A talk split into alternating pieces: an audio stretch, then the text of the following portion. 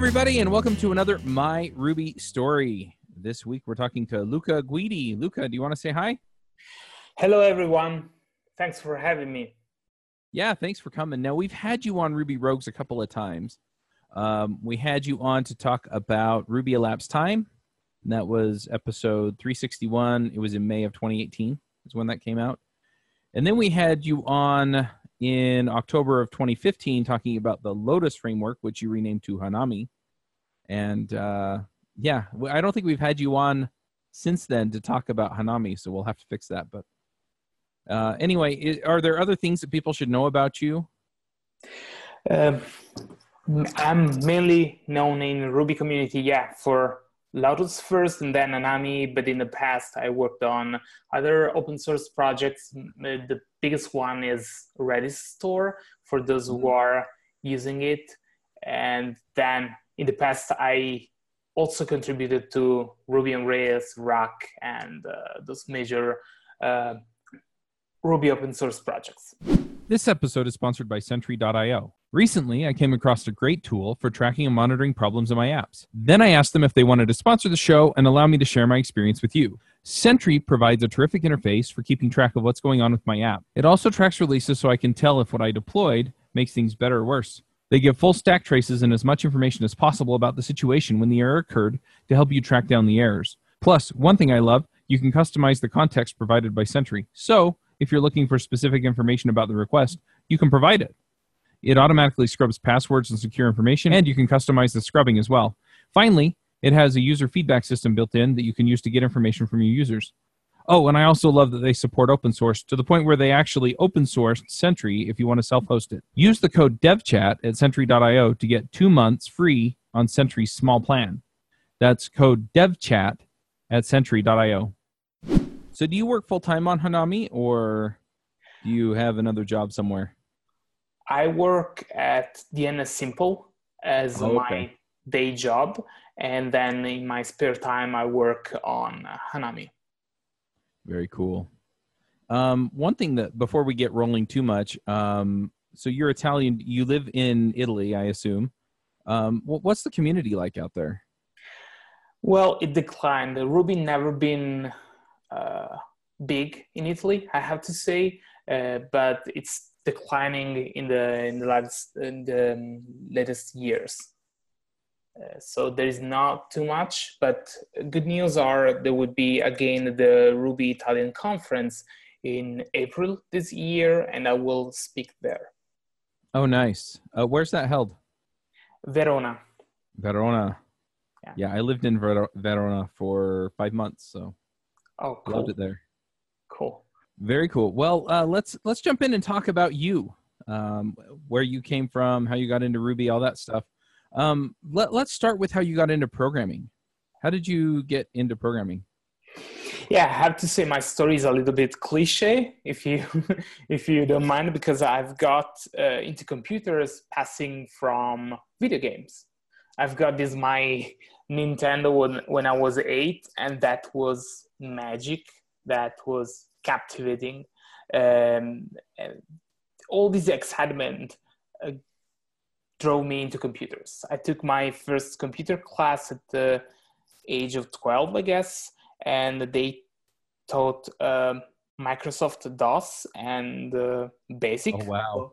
Yeah, so that was my my first uh, my first uh, programming language, and, and, I remember the last lesson they shared with us Windows 95.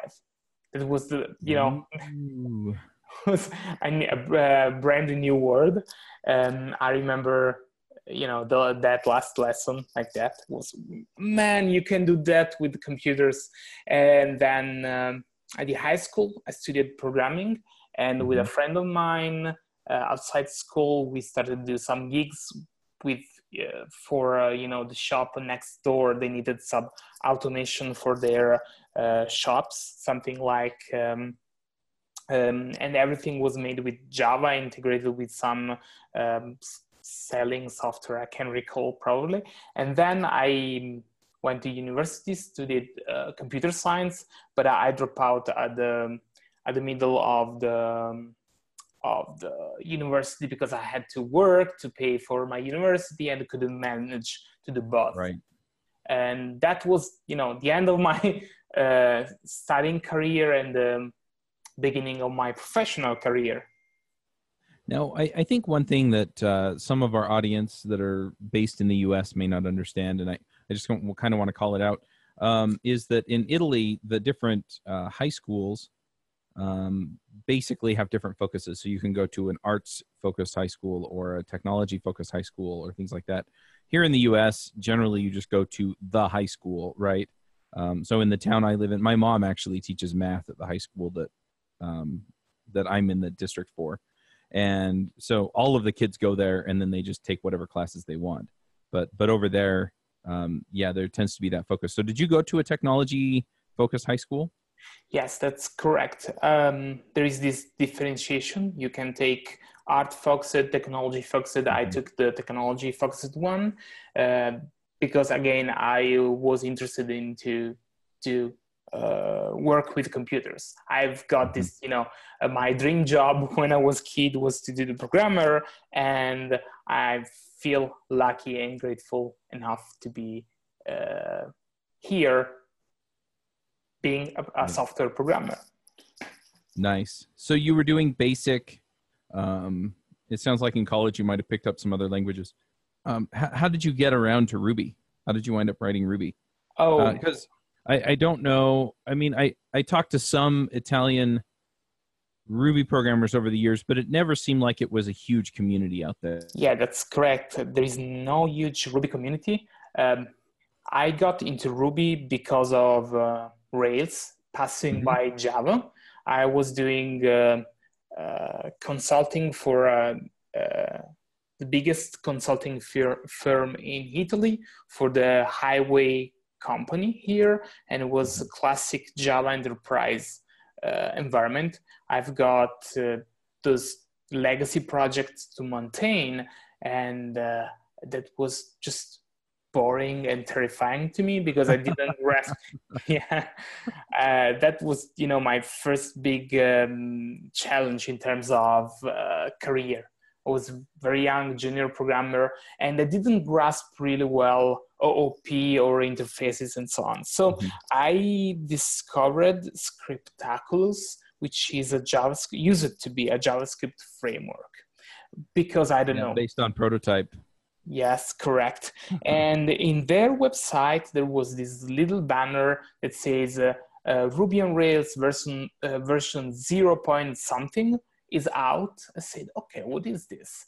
And I checked it out, and I discovered a new word made of Rails first. Then I started uh, studying Ruby with a pickaxe book, and um, I said, okay, this is just amazing. I don't have to worry too much uh, about uh, interfaces, typecasting, and so on. Uh, and then has become my main language. Awesome. Yeah, we I are, remember that. That's right when I got into development professionally. Um, jQuery was kind of right on the verge of coming out, and there was all this cool stuff that you could do with Scriptaculous. yeah, we are talking about 2005, more yep. or less. Yep, yeah. that that's yeah. Um, I got my first programming job in 2006, so yeah, it was right right around then. Um, I'm curious. So, what was it about Rails that really got you excited? Uh, I was at the time I was working in uh, with Java, where there was a lot of configuration to do, mm-hmm. and the idea of uh, convention over configuration is something that caught my attention uh, for sure. Um, and again, it was uh, it felt natural, both the framework and the language, rather than configure for hours uh, XML files like I use it right. to do for my for my job. So that was again, it felt natural, like you you pick your smartphone and it feels natural in the gestures that you interact with. It's the same thing for Ruby. Right. Cool. So you get in, you start doing Rails.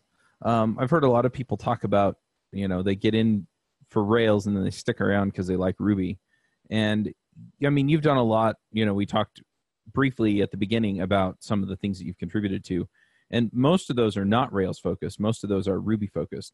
So, I mean, was it Ruby that that made you excited, or yeah? I mean, you know, how do you go from Rails to hey, I'm going to contribute to open source in Ruby?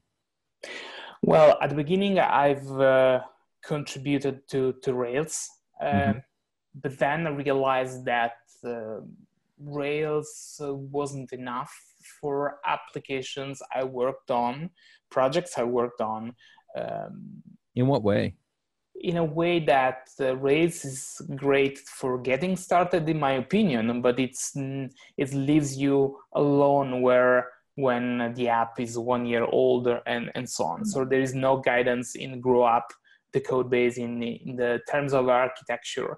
And I've seen too many apps with gigantic controllers, gigantic models, and so on. And um, that, in my opinion, is mainly because uh, of a couple of mottos that Rails is based on. One is used to be um, skinny controller and fat, fat models, mm-hmm. and man, those models were too fat. so um, instead of uh, you know complaining I said, okay, let's do something useful for the community. Let's start as an experiment and see how um, we can iterate the great ideas that Rails has in terms of not just uh, the first year of a project, but to give you since day zero a guidance for a grow up to avoid gigantic models, gigantic controllers, and so on. Mm-hmm. And that was the the first seed of Lotus at that time uh, that eventually become Hanami. You know, it's it's interesting because uh, two, two, things kind of came to mind. One was that um, the community has kind of invented a lot of ways to make Rails scale up or maintainable or things like that, right? And so it's well, you know, you create these services or you you know you, there there are a lot of techniques out there. Uh, decorators try to solve some of these problems. Um, and and then, so yeah i mean the community did kind of rally around it and try and make it better. And i think in a lot of ways they really did. But the other thing is is that um, and this is related to the first point and that is that uh, for a long time a lot of the talks at the conferences were essentially um, i have a monorail how do i you know break it up into services? Or i have you know and so it really was uh, the focus went from hey look we're we're doing all these cool things with ruby to how do i maintain this giant rails app right? How do i break it up? Or how do i think about it so that it's not so hard to figure out what to do because it's gotten so large and so complicated? And i don't really have the tools to think about all of the things that i need to think about at the same time to do my job well it's true that the community uh, worked around uh Rails to make our life easier, but it's not the same in my opinion. It's uh, more um, the framework, and a framework, in my opinion, needs to give you this kind of native features to guide you, not the mm-hmm. community to invent, uh, to, to uh, kind of fill the gap where the framework stops. I mean, the framework needs to, to give you more pillars in terms of not uh, say, hey, you don't know where to put this logic, so just drop it in the in the model and move on. Okay, uh, yeah. that is too permissive um, uh, behavior that leads to chaos down the road.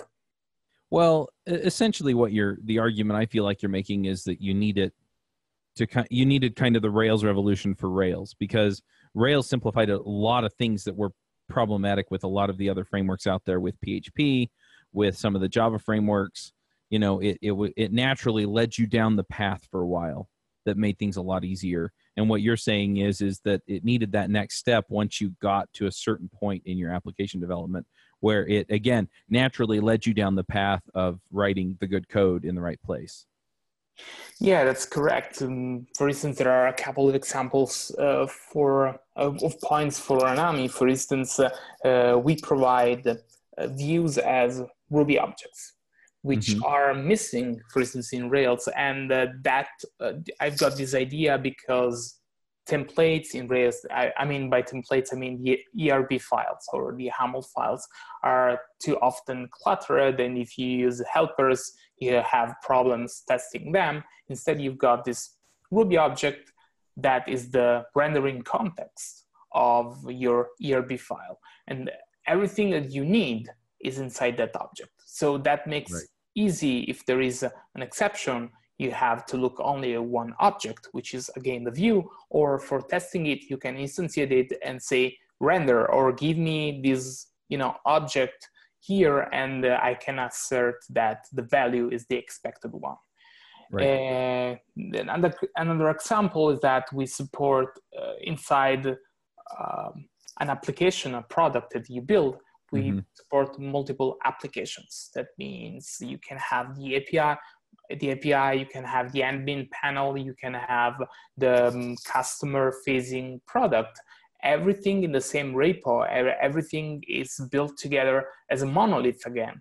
But this monolith has inside some, you know, boxes where you put your uh, the, the, compartments of your app. So one day, um, I don't know, one year after you started the project, and it, it's become uh, big uh, mm-hmm. big code base, you can split things up into several sub projects. Um, right. So it helps in the long run, in my opinion. This episode is brought to you by TripleByte. Applying to programming jobs sucks. You have to put the right keywords in your resume. You spend hours and hours on the phone screens and take home projects, and that's assuming the company even responds to your application. Well, if you're a software engineer, TripleByte can help. They work with over 400 top tech companies, from big names like Dropbox and Adobe to exciting startups. You do one brief online interview with them, and if you do well, you go straight to final interviews with the company on their platform.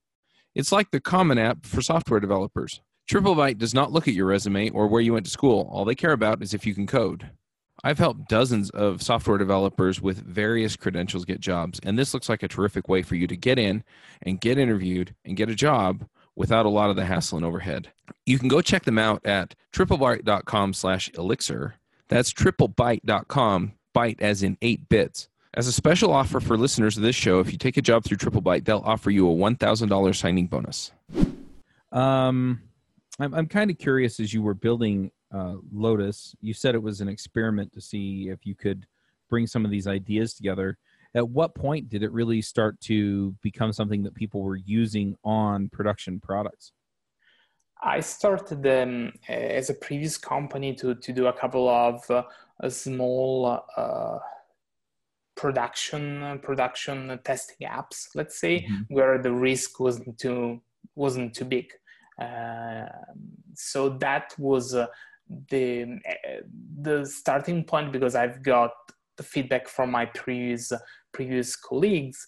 And then um, three years ago, I started working at DNSimple, and uh, I was hired because the company needed to build a, a new API, and mm-hmm. uh, they wanted to. They were interested into Hanami.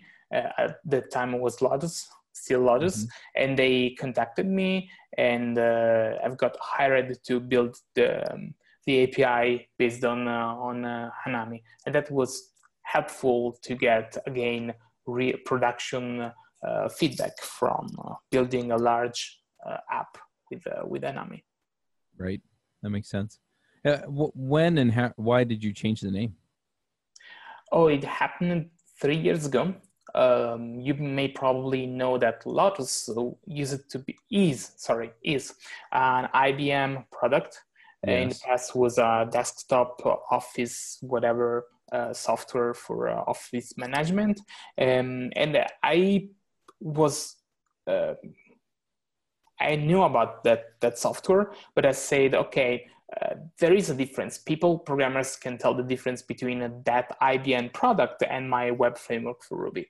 It turned out that three years ago was January of 2016. Uh, an IBM employee opened uh, an issue over GitHub on our GitHub and asked, "What is this?" Uh, do you know that uh, Lotus, uh, IBM Lotus is building a web framework too? This can be source of confusion.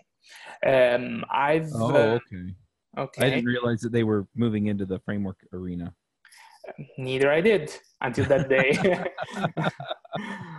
and um, I've been in touch with a lawyer. She is a collaborator at EFF. Uh-huh. And uh, we had a long, a long conversation, and um, she said it's rare day that IBM can sue you um, can put you, you know, in in, a, in a trial. But I suggest, still suggest to change the name because if your project becomes something big, then there is always the risk of be on, you know, trial. Right. And the second point is that uh, there is um, always confusion in the in the mm-hmm. industry. Uh, people will always wonder: Is that Lotus by IBM? Is that Lotus by you know this guy here. So I said, okay, never mind, I will change the, the name. And I picked Hanami because um, it, Hanami is a Japanese word that uh, is a, an holiday in Japan. And because uh, Ruby was born in Japan, uh, I wanted to build a bridge between the Western Ruby community and the Japanese community. Right. And because the Hanami, the, these holidays, uh, uh, something that people enjoy to see the cherry blossom to cherry trees blossom with friends and relatives gives you a sense of community. That's why i picked this word. Nice. So uh, what are you working on now? I'm working um, at DNSimple again. Um, so doing uh, a lot of small projects inside the flagship product. We have um, an internal ecosystem that supports the DNS and all the infrastructure. Um, I work 90% on Ruby.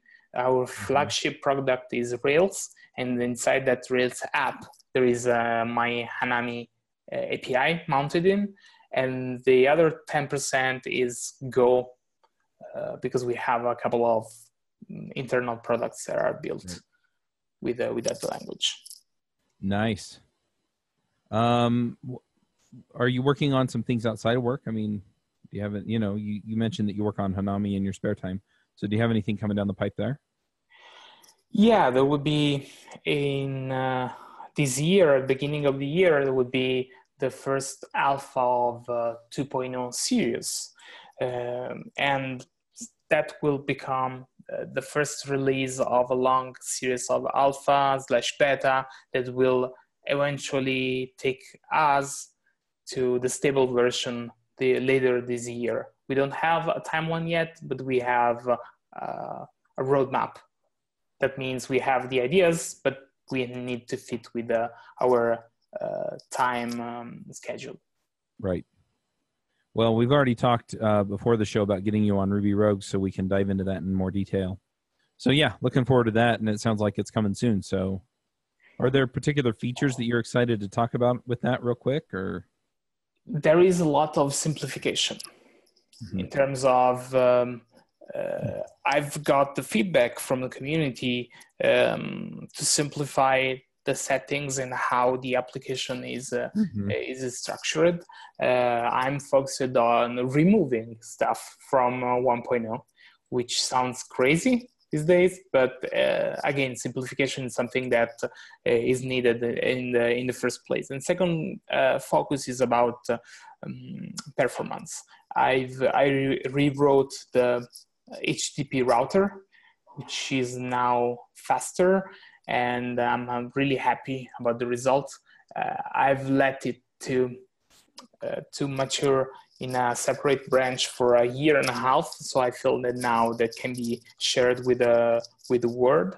Uh, we tried it in uh, uh, production, uh, sorry, staging environments, and it worked very well. So my next step would be to try it for in um, in production, and we are promoting immutability as um, as a principle in uh, in Ruby, um, trying to blend uh, functional programming and then the OOP, um, and that is uh, exciting an exciting way to write Ruby, and uh, mm-hmm. paradoxically, it brings more OOP principle. It forces you to adopt more OOP, OOP principles inside your uh, your objects. So everything again, it's around the concept of simplification.